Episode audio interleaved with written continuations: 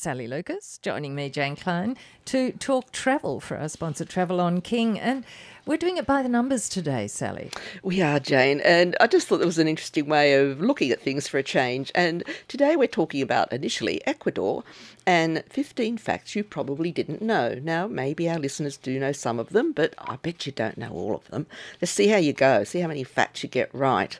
Um, it's, of course, a travel destination that's offered to Australians and best known, I guess, as the stepping off point for the Galapagos Islands. So it is more than that. And I guess that's what they want people to know that there's more to um, Ecuador than just getting to the Galapagos Islands. So, 15 facts you might not know.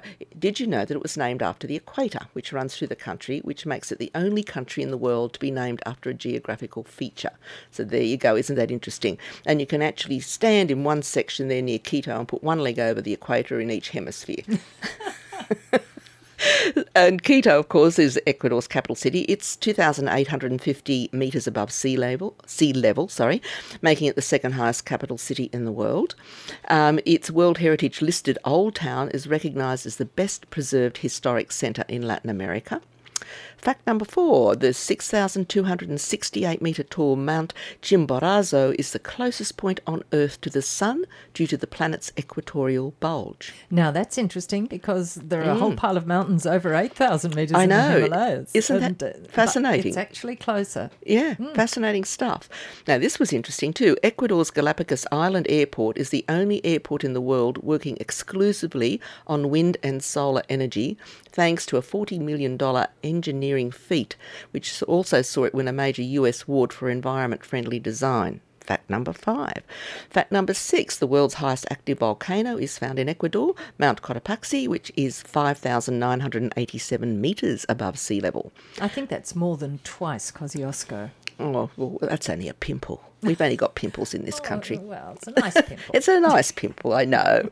It doesn't rate, though, does it, on height? um, fact number seven Ecuador grows and makes 70% of the world's fine cocoa, Arriba, which is used in chocolate products worldwide. Number eight. Oh, before you get on to that, I can vouch for the fact that Ecuadorian chocolate is very nice. I think I could remember you mentioning that, Jane. Eight. Ecuador is the world's largest exporter of bananas, and the total value of Ecuador's banana exports exceeds $2 trillion each year. Fact 9. While it is one of the smallest countries in South America, just 8% bigger than our state of Victoria, it's the most biodiverse country in the world per square kilometre, with the distinct Amazon, Andes, coastal, and Galapagos regions. And number 10, it's home to more than 1,600 species of birds, which is more than double the number found on the continents of North America, Europe, or Australia. Hmm. 11. In 2008, Ecuador became the first country in the world to include recognition of the rights of nature in its constitution. So that's an interesting one, isn't it, Jane? Hmm. And number 12, the Ecuador Ministry of Tourism secured the rights to the Beatles hit song All You Need Is Love to use as part of their All You Need Is Ecuador campaign to show how Ecuador can help people emotionally connect with culture and nature. Wow.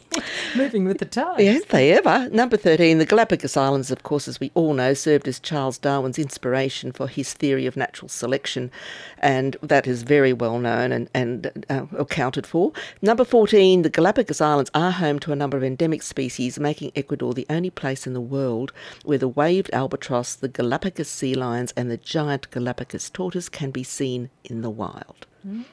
So, last fact despite their name, Panama hats were invented in Ecuador, not Panama, and are still worn by proud locals today. And I think that's because they were used by workers during the Yes, construction of the, of the Panama, Panama Canal, Canal, which yeah. is where they were picked up on. Yes, exactly. So, yeah, Ecuador's got some interesting facts, wasn't that? hasn't it? Yes, it just makes it sound all the more interesting to spend some time there, not just using Quito as your kicking off point, you know, to go to Galapagos, but either end if you're doing the Galapagos, you know, spend at least a week. I would suggest, you know, touring around Enjoying it. Ecuador and enjoying it, because it looks like there's a heck of a lot there to enjoy. There is indeed a lot of variety too, by the sounds of it. Yes, absolutely. 2NURFM, we're talking travel for our sponsor, Travel on King. And uh, After 15 things about Ecuador, we're going to the number 10 now, Sally Lucas. Yes, well, the numbers are dropping, aren't they, Jane? But I guess this one's a, a little bit more broader spectrum. Um, this is just something uh, was on TripAdvisor when I was having a look there the other day, and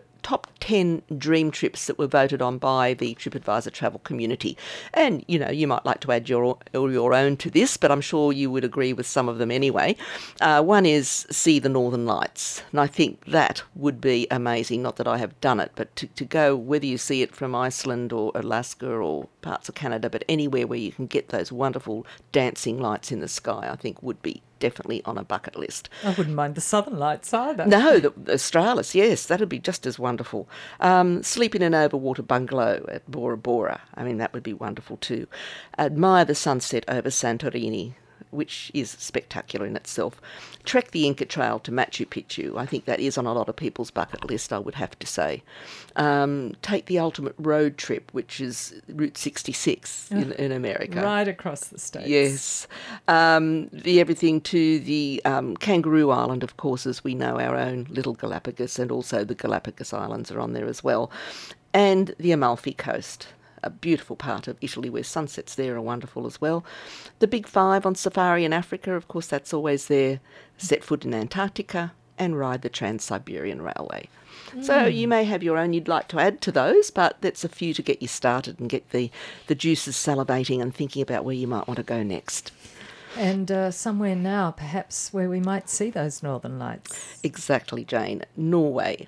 Uh, we have mentioned Norway before with Hurtigruten, and of course, it still is one of those things you can do in Norway is do that wonderful coastal voyage, whether it be a partial voyage, you know, a one way voyage or a round trip. And they also do offer cruises down in Antarctica as well, and their fleet has grown over the years so that they can do that, which is great. But the other things you can do there, of course, is rail, of course, cruise, as we've said, or hike. So the thing is with rail, it's got an extensive rail system that stretches over 3,000 kilometres. 775 tunnels and more than 3,000 bridges. Mm. Wow. Over water, I'm sure. Yes, and the scenery, of course, again, is simply spectacular where you'll get views of mountains, lakes, fjords, etc. And so, yes, you don't have to do it cruise if you don't want to. You can do on the, the Flam Railway, which is named as the world's best train ride in 2014 by Lonely Planet. And it's an hour ride that takes you from the mountain station at Myrdal down to Flam Station, nestled in the innermost corner of the Aurland Fjord. And along the 20 kilometre train ride, apparently you see some absolutely stunning scenery with deep ravines, waterfalls, snow capped mountains, etc. And it's also on the world's steepest um, or normal gauge as well, where you're going through twisting tunnels, etc. So, look, that's just something you could do that would be really interesting.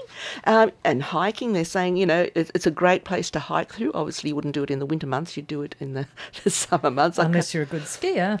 Well, that's right. You could go cross country, couldn't you? Um, and we have mentioned the different forms of cruising you can do. So, and Bunnik Tours as well, uh, another um, tour operator, is offering and combining some of these together if you're interested in looking at some of these options options, combining rail or cruise or, or coach touring. So you can do it in a number of ways and taking in other of those Baltic countries as well or other Scandinavian countries. So we often forget about it. I think in Australia we head to Canada and, and Alaska and those areas to see, you know, ice falls or ice snow, etc. But, you know, it's a beautiful part of the world. It's very pristine. And again, you've got lovely cafe lifestyle outdoors and lots of beautiful things you can see and do in around any of those Scandinavian countries. So maybe that should be on a bucket list as well. And I rather like the idea that each country has its own kind of topography. So that uh, yes. uh, there's the mountains and the fjords, the pointy mountains for Norway. Norway, yes. Evens out a bit more. It's still rolling countryside in Sweden. Yes. By the time you get to Finland, it's fairly well. It's not very flat, but it's much flatter. Much flatter, yes. yes. And then, of course, I mean, if you want to go even further, you've got Greenland and Iceland and all those wonderful things you can do and stay in ice hotels and igloos and all sorts of fascinating and things. See polar bears and Santa. And we'll be talking travel again next Friday after the one o'clock news. Thank you, Sir Lucas. Thank you, Jane. And we do it for our sponsor, Travel on King.